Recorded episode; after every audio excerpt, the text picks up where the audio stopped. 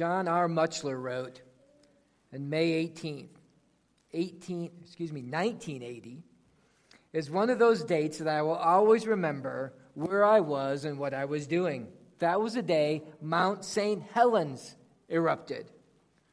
I just started my first year at Western Washington University and recall standing outside the Performing Arts Center looking south towards the eerie and colorful red skies emblazoned by the sun's reflection upon tons of airborne volcanic ash.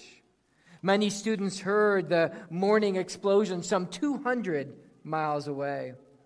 My wife heard the blast standing outside the house and thought something large had fallen and crashed inside the house. The explosion, like a nuclear bomb, was heard as far as 600 miles away.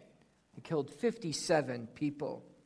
Can you imagine being right next to it, standing near as many did?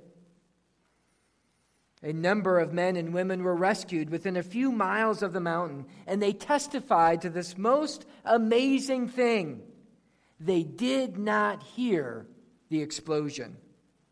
Some a mile or two away saw the darkened sky and had no idea what had happened. How could that be? They were in what's called a zone of silence Scientists explain that the incredible upward thrust of the exploding mountain also sent the sound of the event upwards into the atmosphere, where it bounced back to Earth several times, but in intervals outward and away from ground zero. So, although people like old Mr. Truman was right there next to the disaster on Spirit Lake shore in the volcano's shadow, he did not hear the eruption. Just imagine being so close to something, something so great, something so life changing, and not even recognizing it. That reminds us of a quote from Jesus as he quoted the prophet Isaiah Though seeing, they do not see. Though hearing, they do not hear or understand. It was possible to stand right in front of Jesus and yet not really hear his words, to be right there and not recognize what was going on. The Jews had every conceivable possible spiritual advantage. Even with Jesus standing right there in front of them, though seeing, though hearing, they didn't see and they didn't hear and they didn't understand. Romans 10 18 says, But I ask, have they, Israel, not heard? Indeed, they have. They have heard the message. But though hearing, they didn't hear. Instead, how did they respond? It says later in verse 21 But of Israel, he says, All day long I've held out my hands to a disobedient and contrary people.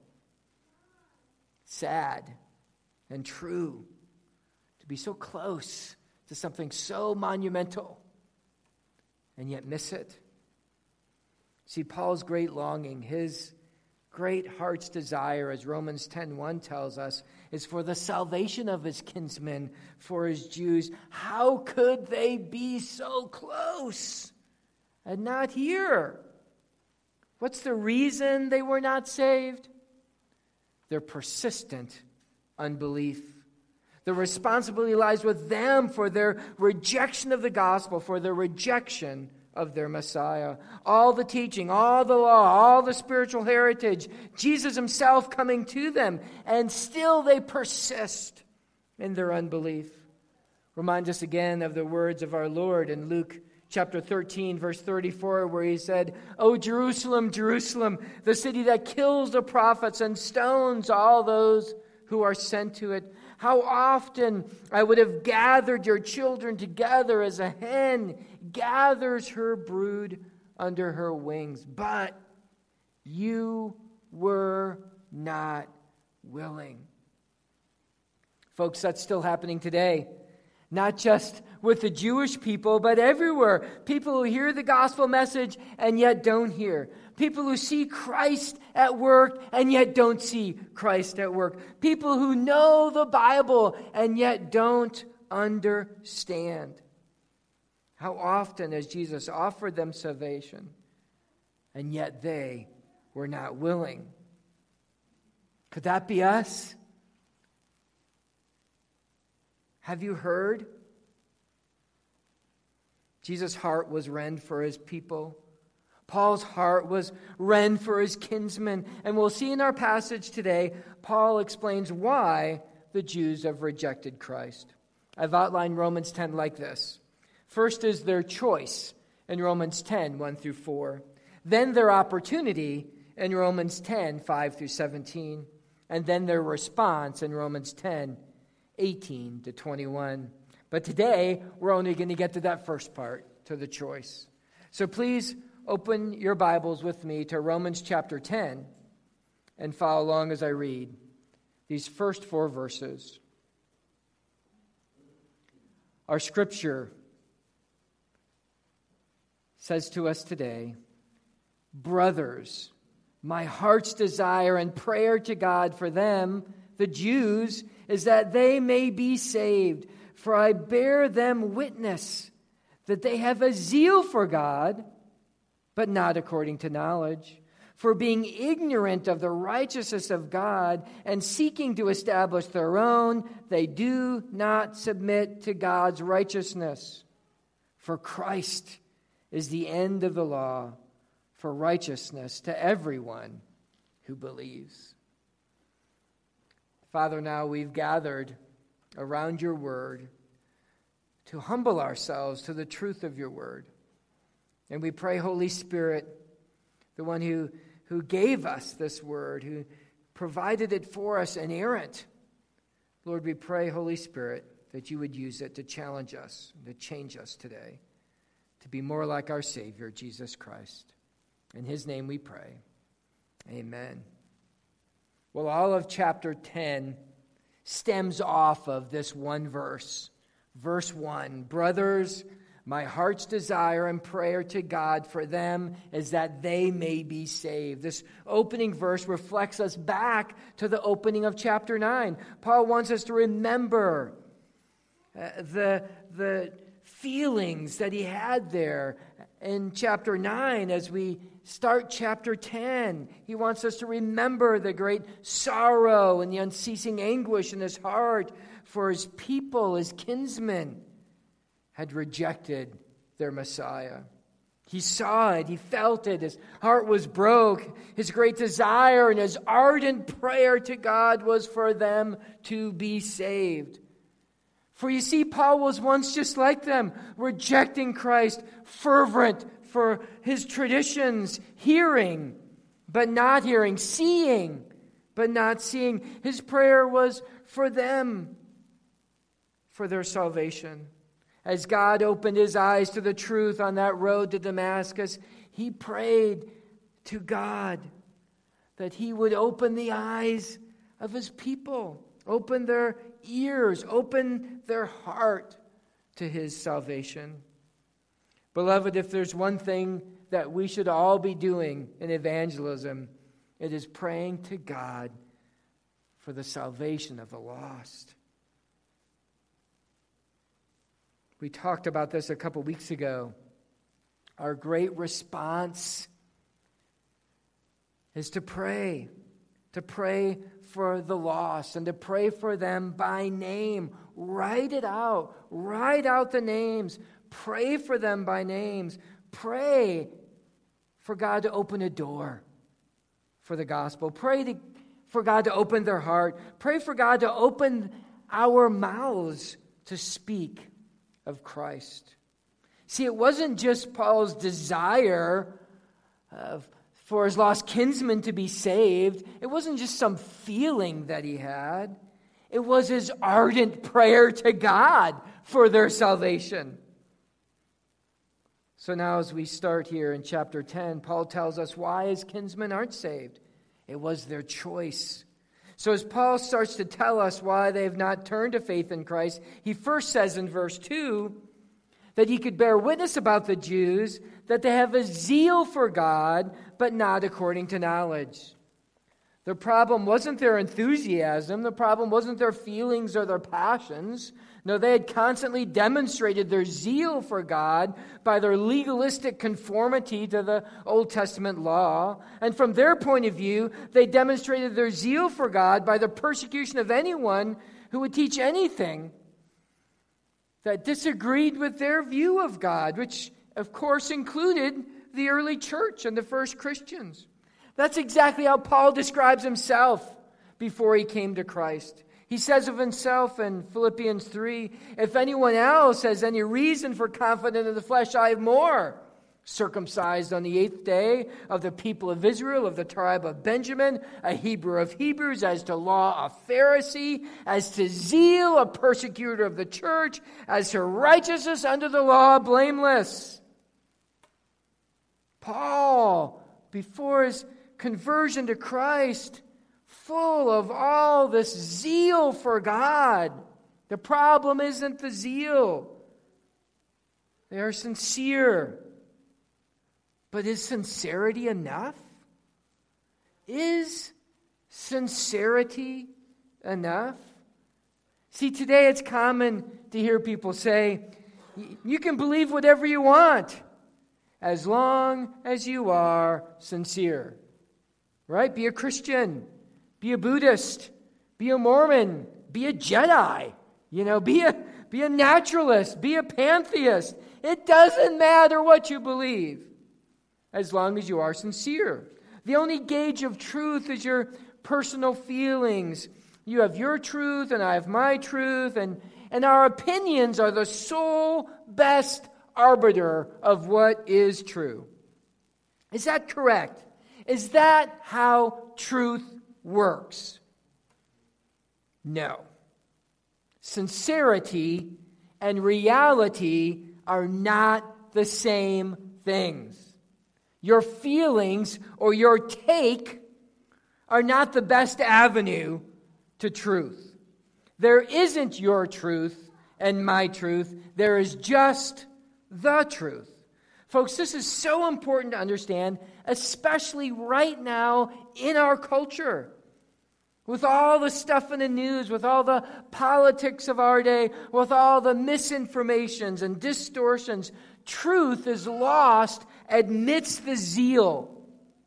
Truth is manipulated amidst the zeal. Truth is ignored amidst the zeal. Zeal is highlighted, sincerity is celebrated, and truth is disregarded zeal, sincerity is not the arbiter of truth. Truth stands outside of our feelings. Truth stands outside of our, our opinions. Truth is based on what is actually real. Truth is not decided by spiritual leaders or the church. Truth is not decided by political leaders, professors, or even parents. See, truth stands outside of us, it is not dependent upon us. Paul said they had a great zeal for God, but not according to knowledge. You can be sincere and be sincerely wrong. Now, suppose you're taking that trip of a lifetime you've been saving for, you've been dreaming about, you're been planning for to go to Europe or, or to go to Asia or to go to Australia. The pilot comes on over the speakers and says, I really love flying. It's one of my greatest joys. Don't you wish your pilot would say things that that would give you such confidence in your pilot? And then he says, Well, I, I especially love flying gliders. You know, flying with no engine, just, just you and, and the outside and just being pushed along by the wind. I, I love that so much that now that we've reached cruising altitude with the wind behind us, I'm just going to turn off the engines and we're just going to glide over the ocean. I sincerely believe everything is going to be just fine. Sincerity without knowledge can be fatally wrong. Zeal without knowledge is just fanaticism. The best test of ideas is not sincerity, but the truth. It's not the sincerity of one's faith that matters, it's the object of one's faith that matters. It's not about how sincere you are, it's not about how much faith you have, but about how strong and true is the one to whom you have put your faith in. That's exactly Paul's point here in the opening of chapter 10. Their zeal was sincere, but it was wrong. And he lists now for us three reasons.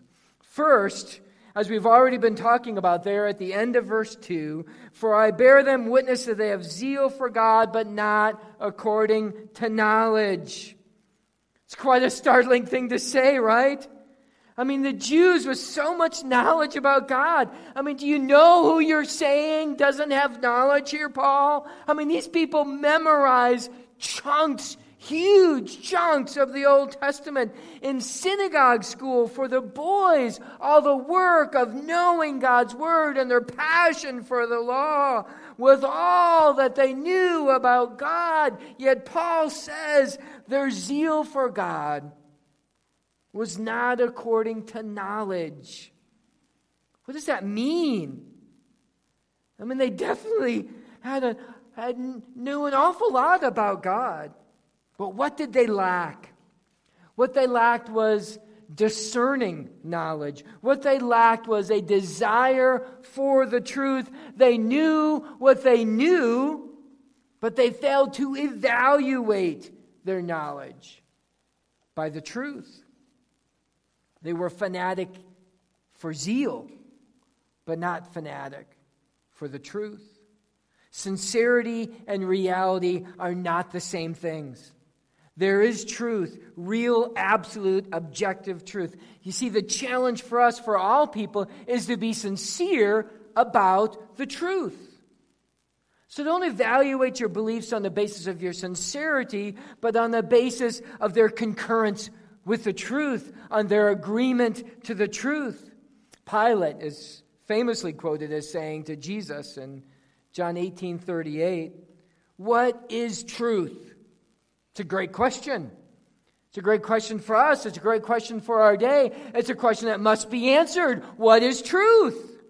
If we're supposed to evaluate our beliefs, our feelings, and our opinions against the truth, what is the truth? If it's not sincerity, if there is right or wrong, if truth stands outside of us, what's the truth? I submit to you two things. First, God's word is the truth. John 17, 17 says, Your word is truth. Psalm 119, 160 says, The sum of your word is truth, and every one of your righteous rules endures forever. 2 Timothy 2:15 calls the Bible the word of truth and we could go on and on and on with examples. Next, who is the truth? Jesus is the truth. John 14:6 Jesus says, I'm the way, the truth, and the life. No one comes to the Father except through me. In John 1:14 it says and the word became flesh and dwelt among us and we have seen his glory glory as of the only son from the father full of grace and truth. 1 John 5:20 calls Jesus him who is true. The word of God is truth. Jesus is the truth. Jesus told the woman at the well that God is to be worshiped in spirit and in truth. See, the challenge for us, the challenge for all people, is to evaluate our sincerely held beliefs by God's Word, by Jesus, who He is and what He has done. And then, as we do the evaluation, we are to change our beliefs to match the truth. See, one of the saddest realities is to interact with people who have a zeal for God, but not according to knowledge, not aligned with the truth. One said the problem with their zeal for God was that it was based on bad theology. Because only a proper understanding of God will lead to an appropriate zeal for God. Folks, I can't overstate how important this is. A true Christian thinks, a true Christian evaluates. A true Christian measures their belief, their world, their attitudes, their thoughts according to the truth. Truth that stands outside of us, truth that accords with reality, truth of God's Word and His Son. Could it be today that, that you would acknowledge within yourself that you have a zeal for God? but not according to the truth? Are your beliefs from what you think? Are they from what God's word teaches? It doesn't matter one lick if that pilot sincerely believed that that plane could fly without the engines. What matters is the truth. Beloved, there is truth. There is spiritual, absolute truth and it's found in God's Word, and it's found in Christ alone. Today, evaluate your, your sincerely held beliefs. Do they line up with what's real, the truth? The second reason uh, they were sincerely wrong is stated in verse uh, at the beginning there of verse 3 where it says that they were ignorant of the righteousness of God.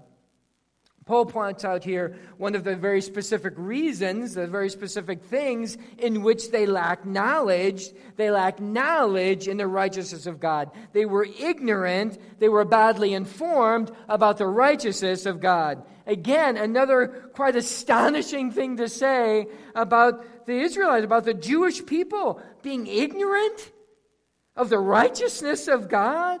How could that be? Well, it's true in two ways. One is, is that they were ignorant of God's righteous character. They were ignorant of just how righteous God really is. One wrote, in light of having received the full revelation of the Old Testament, it is shocking to think that the Jews would underestimate God's holiness and righteous perfection. But they had brought God's holiness and purity down to their own sinful level. Their basic spiritual moral flaw was in thinking that God was somehow less holy and more tolerant of sin that he had clearly revealed himself to be. This is an ignorance that's not only a struggle with the Jews then, but that is pervasive today. Beloved, our God is a righteous God. God's righteousness means that he only does what is right, always, in every situation, in every circumstance, his every decision, his every action, his every motive, his every thought is right. Righteousness is God's holiness in action. So it naturally follows that with God's righteousness comes his right evaluation of unrighteousness. God's perfect righteousness is the very evaluative standard for which righteousness really is. We only know what righteousness is by its conformity to God's righteousness. And we only know what unrighteousness is by its nonconformity to God's righteousness. Thus, it's God's absolute righteousness that leads us to properly understand Him and leads him to properly execute his justice. See, justice is God's righteousness in action. Paul is telling the Jews the number one area of ignorance is that they don't understand the absolute righteousness of God. By not knowing his total righteousness, they've downplayed both God's holiness and his justice. Oh, they say, you know, God's not totally righteous. I mean, I mean, sometimes he just turns a blind eye to to my sins. I mean, he's always just for sure, except sometimes, right? He'll, he just lets me slide by sometimes.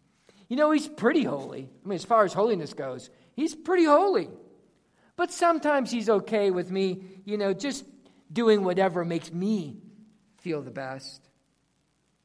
Isn't that not the pervasive thoughts of today? In our world, and then unfortunately, sometimes even within us, within the church. The Jews had all this truth of the Old Testament scriptures, teaching them over and over again about God's total righteousness. Yet they still thought somehow that God would just look at their zeal and not at their actions and not at their thoughts.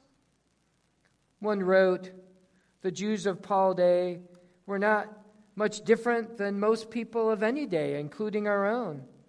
Because men think God is less holy than he is and they, they are more holy than they are, they believe they can achieve acceptance with God. They measure both God and themselves by human standards of right and wrong and are deceived in both regards. Folks, it is to our everlasting peril to devoid God of his total righteousness. To be ignorant of his righteousness leads us to believe in our own self righteousness and thus to forget about God's complete justice. And to forget about God's justice, then, is to think that somehow we can actually earn our own salvation. It is the reality of God's total righteousness that is supposed to expose within us the reality of our total unrighteousness. God alone is ultimate in his righteousness. And we do well to not be ignorant of that fact. That leads to the second way that they were ignorant of the righteousness of God. They were ignorant of the righteousness that comes from God. Because they did not properly see God's total righteousness, they did not properly see their total unrighteousness, and thus they thought they could earn by their own merit a right standing before God. They thought they could achieve a righteousness of their own, on their own, and thus give themselves a right standing with God. Beloved, no one could do that. No one has ever been able to do that. They thought they didn't need God's righteousness. Hey, I can do this on my own. Thank you very much. Romans 9:32 says, "They pursued righteousness as if it was based on works, as if they could accomplish it themselves." Beloved, this is fundamental to understanding God and to understanding ourselves. This is fundamental to faith and salvation. God alone is righteous. We are unrighteous. We cannot earn a right standing with God. For God's total righteousness means that He must and will judge all sin. And since we all sin, since we're all unrighteous, we will all be judged for having fallen short of the glory of God, falling short of the righteousness of our God. Romans 3 9 tells us, quoting from the Old Testament, Psalm 14, none is righteous, no, not one. See, their prideful self righteousness blinded them to the fact that what they needed was a righteousness from God, a righteousness not their own, a righteousness given to them by faith. So, how do we go from unrighteousness to accepted by God? We received Christ's righteousness by faith. Christ's righteousness is credited to us, and our righteous, unrighteousness is credited to him. 2 Corinthians 5.21 says this so beautifully, so clearly. For our sake, God made Jesus to be sin who knew no sin, so that in him we might become the righteousness of God. Christ's righteousness credited to our lives is called imputed righteousness. Christ's imputed righteousness is applied to us in two ways. First, our sin is imputed or credited to Christ. We're the offending party, right? He's the guiltless party. He perfectly kept the law. We sinfully, impossibly could never keep it. Yet on the cross, God poured his wrath out on Christ why? Because our sins were imputed to Christ. Christ took our sins upon him. Our great debt was paid from his account. Christ paid the horrific penalty as the cup of God's wrath was poured out on him. He who knew no sin became sin for us, taking our sin. The second application of imputation is when Christ's righteousness is imputed or credited to us. He not only took the debt of our sin, he gives us the credit of his righteousness. Jesus kept the law perfectly, perfect obedience. We could never do it. He perfectly and completely righteous. And in salvation, God credits to us his righteousness. We stand before God clothed in Christ's righteousness.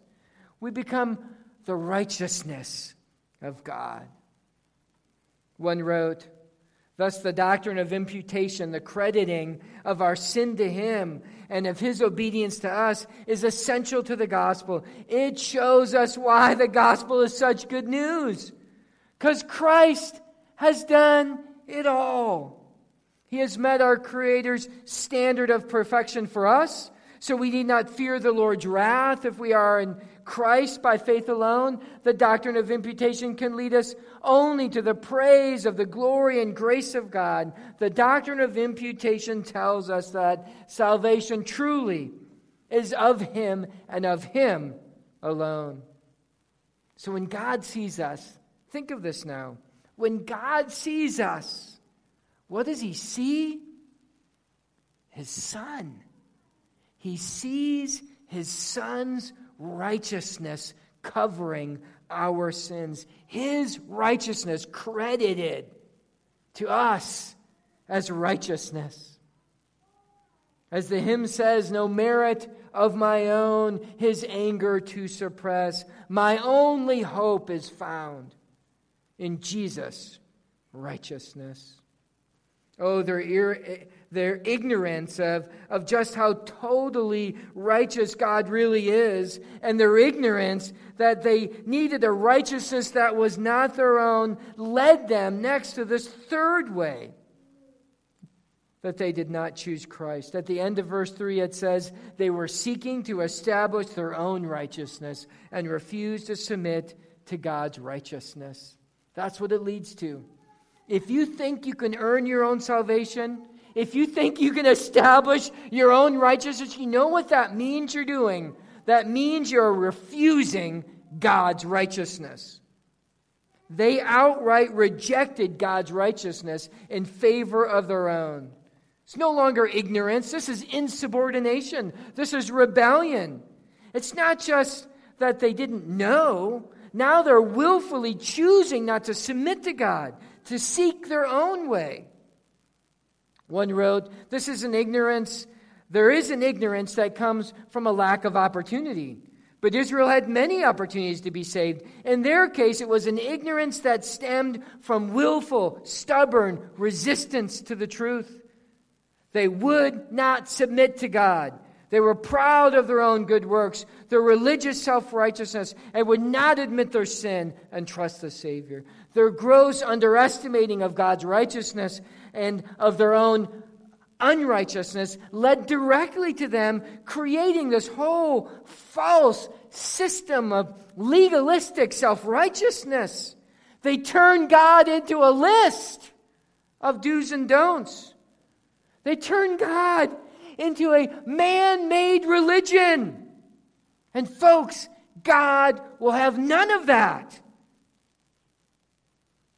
Paul knows all about this. Paul knows all about this because this was him. He was caught up in all of this. Listen to the rest of his testimony that I began there at Philippians chapter 3. He says of himself, if anyone else thinks he has reason to be confident in the flesh, I, have, I was circumcised on the eighth day of the people of Israel, the tribe of Benjamin, a Hebrew of Hebrews, as to the law of Pharisee, as to zeal persecutor of the church, as to righteousness under the law blameless. I've earned it. I did it. There's the list, and I followed it. But Whatever gain I had, I counted as loss for the sake of Christ. Indeed, I count everything as loss because of the surpassing worth of knowing Christ Jesus my Lord. For his sake, I've suffered the loss of all things. I count them as rubbish in order that I may gain Christ and be found in him, not having a righteousness of my own that comes from the law, but that which comes through faith in Christ, the righteousness from God that depends on faith. Folks, if Christ is to be found in us, there can be no self righteousness in us. There's no earning it on your own. True righteousness only comes through faith in Christ, His righteousness, righteousness from God that depends on faith. One commentator wrote, Everything about the Jewish religion pointed to the coming of the Messiah. The sacrifices, the priesthood, the temple services, the, the religious festivals, the covenants. Their law told them that they were sinners in need of a Savior, but instead of letting the law bring them to Christ, they worshiped their law and rejected their Savior. The law was a signpost to point the way, it could, but it could never take them to their destination. The law could not give them righteousness. The law only leads the sinner to the Savior who alone can give righteousness. You see, folks, verse 4. Verse 4 is an awesome verse. Verse 4 tells us about our Savior. Verse 4 tells us something amazing that our Savior has done for us. Christ is the end of the law of righteousness to everyone who believes. That is an amazing verse. Paul put the word end at the beginning of that sentence. In Greek, you can mess up the word order. You can take a word out of the word order, put it first in the sentence on purpose to emphasize it. Paul is emphasizing end. He's emphasizing the complete termination of the law of righteousness. Christ is the end of the law of righteousness because he is the fulfillment of the law. He alone could, and he alone perfectly did fulfill all of the requirements of the law. Jesus is the end of the law of righteousness because he fulfilled it. But I think here the focus is different than that.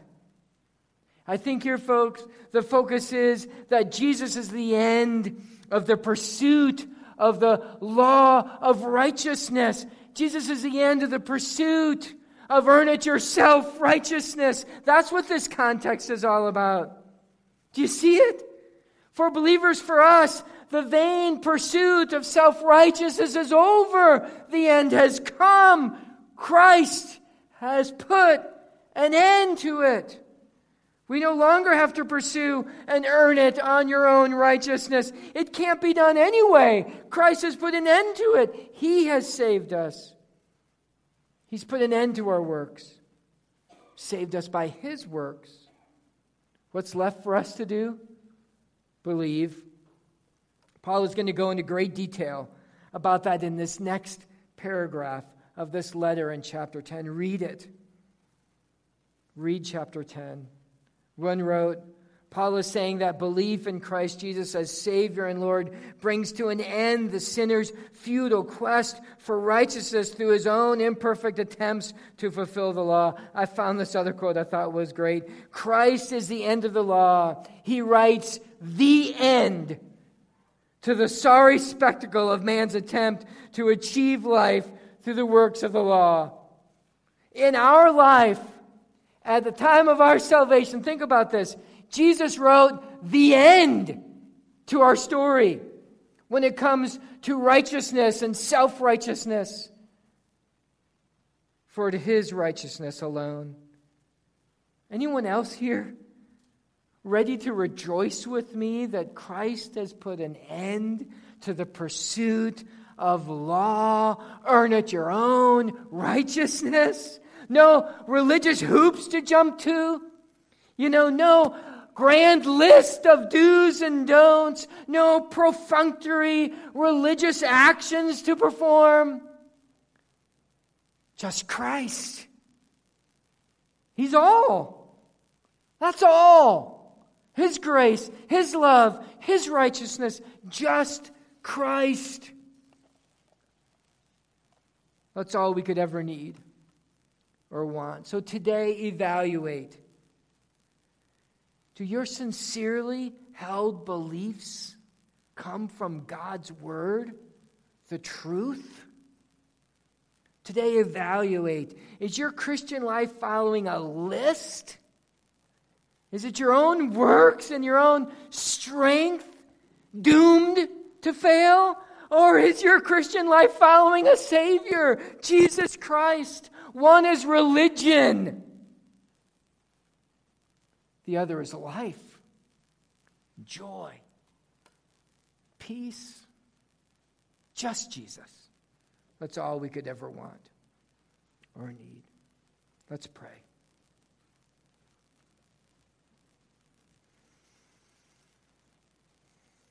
Father, as it said there in the end of Romans 9, what the Jews stumbled over was the stumbling stone